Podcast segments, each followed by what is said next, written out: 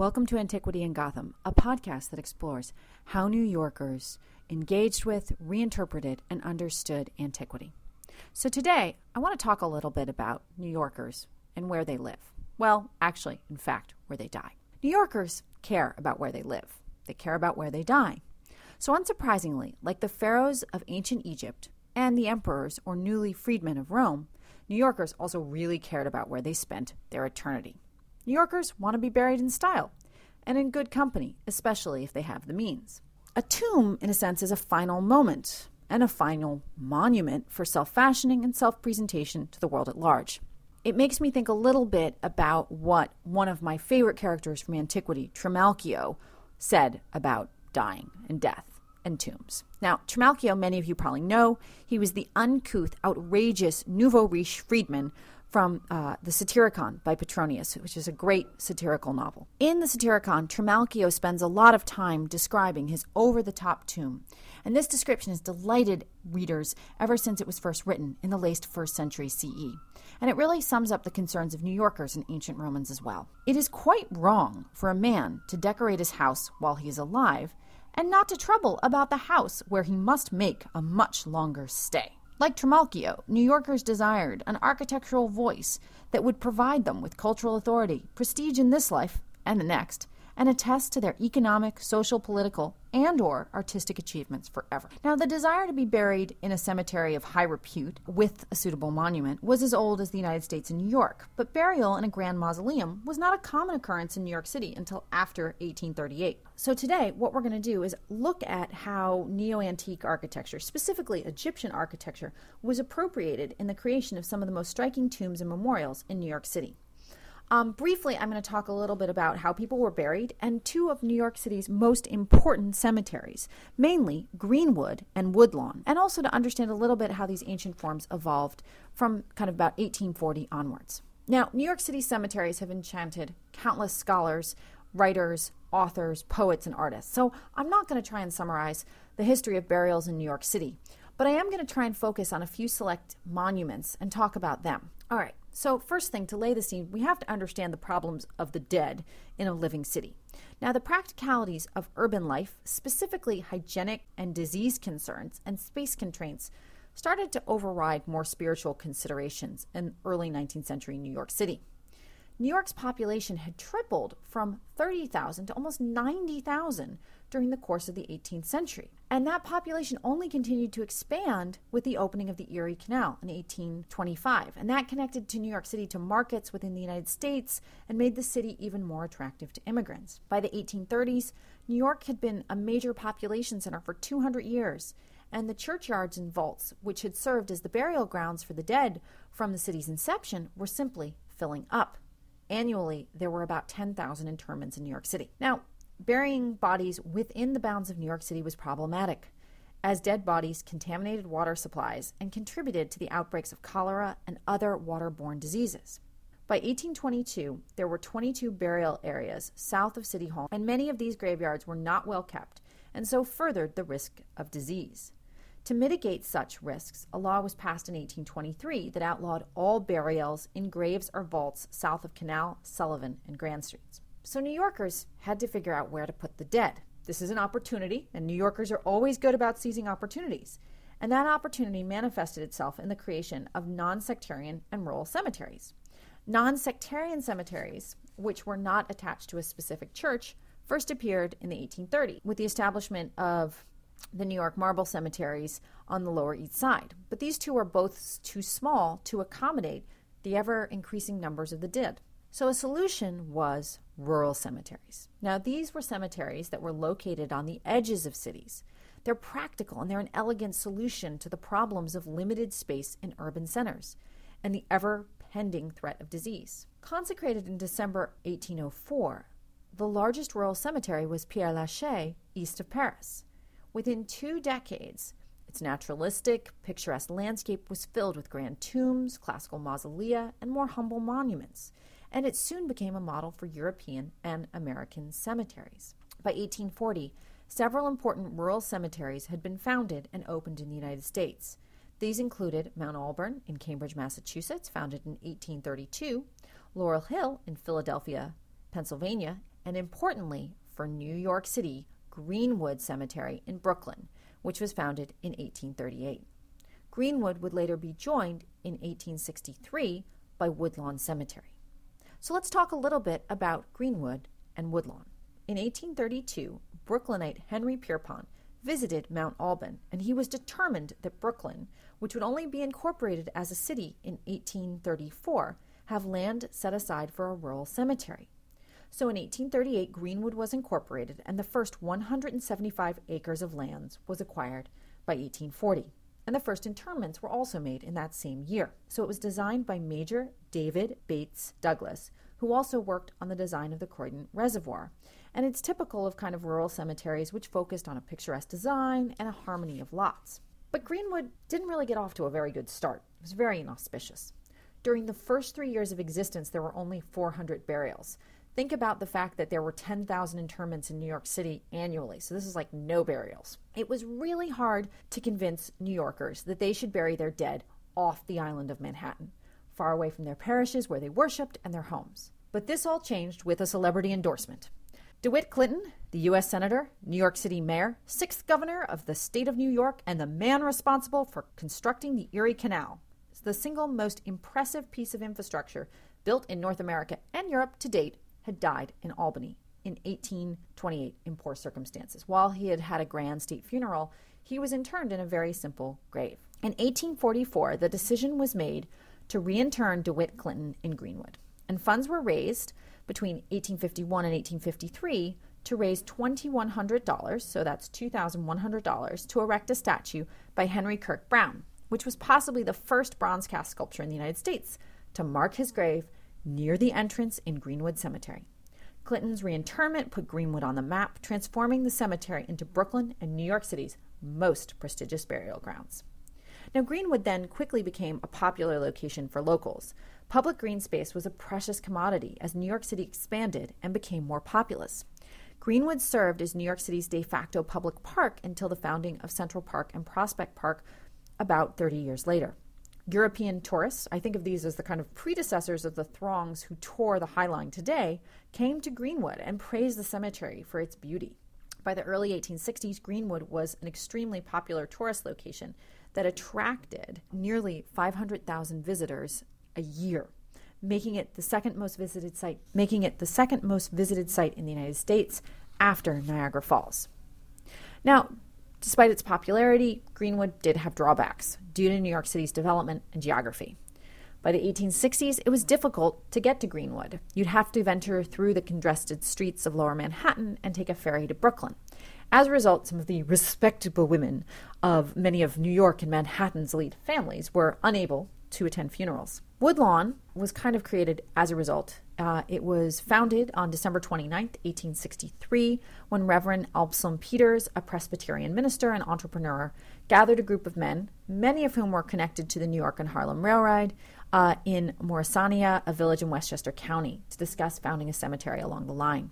He needed investors to purchase the land, and the railroad needed more passengers, and ergo, Woodlawn Cemetery was born. From its inception, Woodlawn was very accessible. It could be reached by horse carriage, railroad, and later by car and subway. Now, while many of the access issues to Greenwood were eliminated when the Brooklyn Bridge was completed in 1883, the northward movement of residential developments and churches on Manhattan meant that Woodlawn was even more convenient. Greenwood and Woodlawn both offered a patron the opportunity to build a grand tomb to celebrate one's achievements and family. The rural cemetery was a place for aspiration and social posturing. Regardless of class, background, and faith, anyone with sufficient funds could create their own final abode. This meant that even the simplest tomb or grave could be surrounded by more fashionable and affluent neighbors, and of course, natural beauty. The new rural cemeteries encouraged new modes of behavior, visiting and strolling, which we've already talked about, which augmented the tomb's visual impact on the viewer. Cemeteries became places of lived experience where tombs and landscapes also reaffirmed the social status of the deceased. The success of rural cemeteries were also scored by dramatic changes in art practices and architecture at the time. First of all, there was a bigger interest in the individual. Uh, there was also basically a development of commemorative arts and artisans in order to be able to support that. Uh, you had the transformation and growth of quarry and monument industries, which meant you really could erect big funerary architecture. Uh, the other thing that happened, uh, certainly that impacted uh, the second half of the 19th uh, century, was the American Civil War, which saw over 600,000 deaths or casualties on both sides. And the death of so many amplified the need for large family mausolea. With those kind of background ideas, and because time is limited, I'm only going to talk really about two mausolea, both of which appropriate ancient Egyptian forms. Um, if you're interested in reading more, um, I've got some bibliography up on the website that you can take a look at as well. So I've selected these monuments to highlight how important Egyptian architecture and Egyptian ideas were part of this conversation. Egyptian architectural and artistic forms were considered to be solemn, massive, and conveying the finality of death. After all, the Egyptians had built the pyramids, the ultimate symbol of death and endless life. So, by the late 19th century, affluent Americans had also started to travel to Egypt to visit ancient sites and to reap the health benefits of Egypt's dry climate. The popularity of obelisks in Neo Egyptian architecture also received a boost when the obelisk known as Cleopatra's Needle was erected in Central Park in 1881. But even before this time, obelisks were prominent grave markers in Greenwood, um, and they also served as commemorative monuments. Of course, you didn't actually have to go to Egypt to see an obelisk, they were also to be found in London, Paris, and Rome. But what I really want to focus on are the pyramids. Nestled in the hills of Greenwood, there are three tombs that take the form of pyramids, erected to Henry Bergh, who was the founder of the American Society for the Prevention of Cruelty to Animals, uh, Benjamin Stevens, and the mausoleum I'd like to talk about today, the Van Ness Parson family's mausoleum, uh, which was completed very late in 1931. This tomb is perhaps one of the most idiosyncratic and original tombs in Greenwood, if not all of New York City. It is an eclectic combination of an Egyptian pyramid with Egyptian and Christian sculpture. It's located near Greenwood's main entrance and it's a freestanding pyramid. It has a prominent entrance with a portico with the family name Van Ness Parson inscribed on the entablature and a cornice with a winged solar disk and a uraei. Uraei are snakes. Um, and the solar disk and uraei are a big symbol in ancient Egypt. They symbolize uh, life and longevity. There were also four marble statues that accompanied the pyramid one of Jesus, one of Mary, and a statue of Moses as a baby and a sphinx. Now, effectively, we have a tomb that has a pyramid, symbols of ancient Egypt, a sphinx, and Christian sculpture. This might not seem odd, if not slightly contradictory. However, this combination in fact reflected the beliefs of Albert Ross Parsons, who lived from 1847 to 1933, the musician and music teacher who was buried here. He was a very talented musician and in 1885 he became the head of the piano department at the Metropolitan Conservatory of Music and also held important positions at numerous other churches and um, musical associations. He was also a keen amateur Egyptologist and enthusiast who wrote the sweeping treatise, The New Light from the Great Pyramid, published in 1893, which combined astrology, astronomy, Christianity, history, and metaphysics all in one go. The book's first chapter discusses the Great Pyramid of Giza. Through a confused and highly inaccurate etymological discussion, that means a discussion of the origins of words, Parsons argues that the pyramid was, quote unquote, an altar signifying death by fire, end quote, and as bearing witness to the fall of Lucifer. Now, while such claims do not withstand the scrutiny of archaeological and philological methods, Parsons' writings, like his mausoleum, reflect his deep beliefs that ancient Egypt and Christianity were connected, and that ancient Egypt and other symbols like the zodiac were relevant to the United States. So, Parsons' tomb shows how there really could be a fusion of pagan and Christian ideas, and that these were not incompatible, but could be combined in unique and original ways. Pyramids never achieved the same widespread adoption as Egyptian style tombs and obelisks did.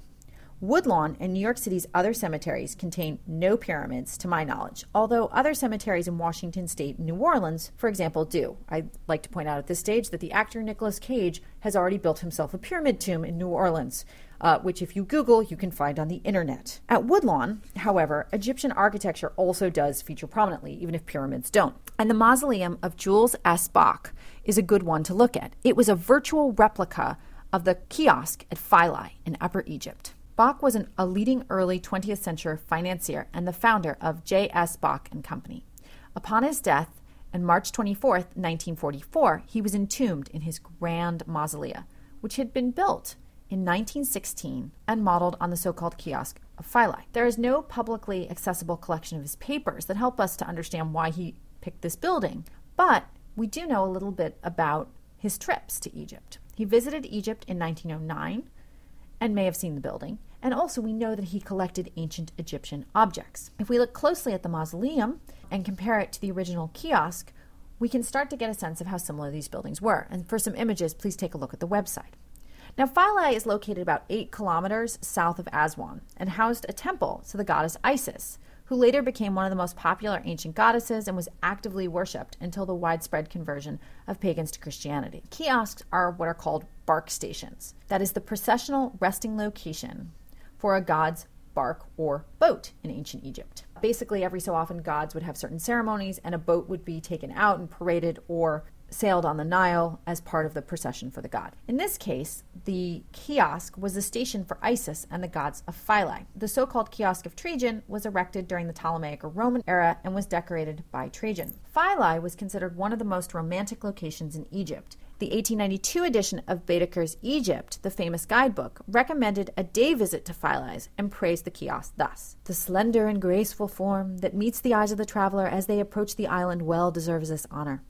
The architect who designed it was no stranger to Greek art, and this pavilion, standing among the purely Egyptian temples around it, produces the effect of a line of Homer amongst the hieroglyphic inscriptions or of a naturally growing tree among artificially trimmed hedges. Unquote. So the kiosk's value lies in the beauty of its island setting and the fact that it is presumed the architect was Greek or had knowledge of Greek architecture. The building is superior. It's the equivalent of a line of Homer because it is a Greek rather than Egyptian creation. At the same time, it is a culturally hybrid structure, providing inspiration for Woodlawn's tombs that were cultural fusion. Because the kiosk was a well known building, an informed traveler would have recognized it regardless of context. Therefore, the kiosk gave anyone who reproduced it cultural cachet, identifying the individual as a well traveled, educated sophisticate. The architecture of the Bache Mausoleum, which replicated the kiosk accurately on a reduced scale with minor adaptations, reflects the involvement of a highly informed patron. A late 19th century Bonfils photograph of the kiosk gives us a sense of what Bache might have seen. The mausoleum, like the kiosk, the tomb's exterior was composed of 14 columns with screen walls that supported an architrave. Placed in the center of columns, where the bark would have rested, is instead the tomb. This adaptation permitted the kiosk form to be used effectively as a mausoleum. The broken lintel of the original tomb was replaced with a complete lintel and two registers. Bache was inscribed on the lower register, identifying the owner of the mausoleum. Above this, in each register of the architrave, were winged solar discs, again echoing this double solar disk of the original monument. Use of these Egyptian motifs also continued on the interior. Now, the architecture of the tomb was well received at the time, and I think that's important because it demonstrates that people really liked a lot of these buildings. Writing about the tomb and its landscape for the widely circulated Park and Cemetery Landscape Gardening Journal in 1921, Ernst Stevens Leland, a prominent landscape architect, noted that as an archetype for a mausoleum, this beautiful Egyptian structure was at once picturesque and not without appropriate significance. Now, what's also interesting is that the sophisticated reinterpretation of Egyptian architecture was also matched in the tomb's landscape architecture. Charles Wellford Leavitt designed the landscape. There was a garden like setting for the tomb, which had shrubs, creepers, and trees would have been totally incongruous with the Egyptian architecture. And so instead, Levitt created a neo Egyptian landscape using only indigenous species because the Egyptian plants would not take well to the Bronx environment, but rather he used native substitutes for red soil, pampas, and cactus. Rather than using grass, which is unknown in Egypt, a coating of red shale was used that Leavitt's assistants had found in Leslie Run, Pennsylvania. The original blueprints for the tomb and plot also show platforms for four sphinxes framing the approach to the tomb, which would have evoked the sphinx like avenues of famous Egyptian temples. No trace of these platforms, or the sphinxes, or even the landscape exists today, but we are able to reconstruct some of this from these early publications. So, what was remarkable was, in fact, that the tomb of Jules S. Bache really managed to incorporate all of these different elements in a striking and original way. This combination of architecture and landscape meant that Bache's tomb was like a small piece of Egypt thoughtfully and tastefully transposed to New York City. So while one still cannot obtain immortality, New Yorkers could still certainly achieve fame and notoriety through their tombs. So, if you're interested to learn more about the neo antique tombs in Woodlawn and Greenwood, I recommend that you can read Jeff Richman's excellent book on Greenwood Cemetery or the Sylvan Cemetery, a multi authored volume about Woodlawn. But even better, spend a beautiful day out, walking and visiting the tombs yourself. Thank you so much for joining us and have a great day. This podcast was supported by a grant from the Classical Association of the Atlantic States. If you want to learn more about that organization, please visit them at caas-cw.org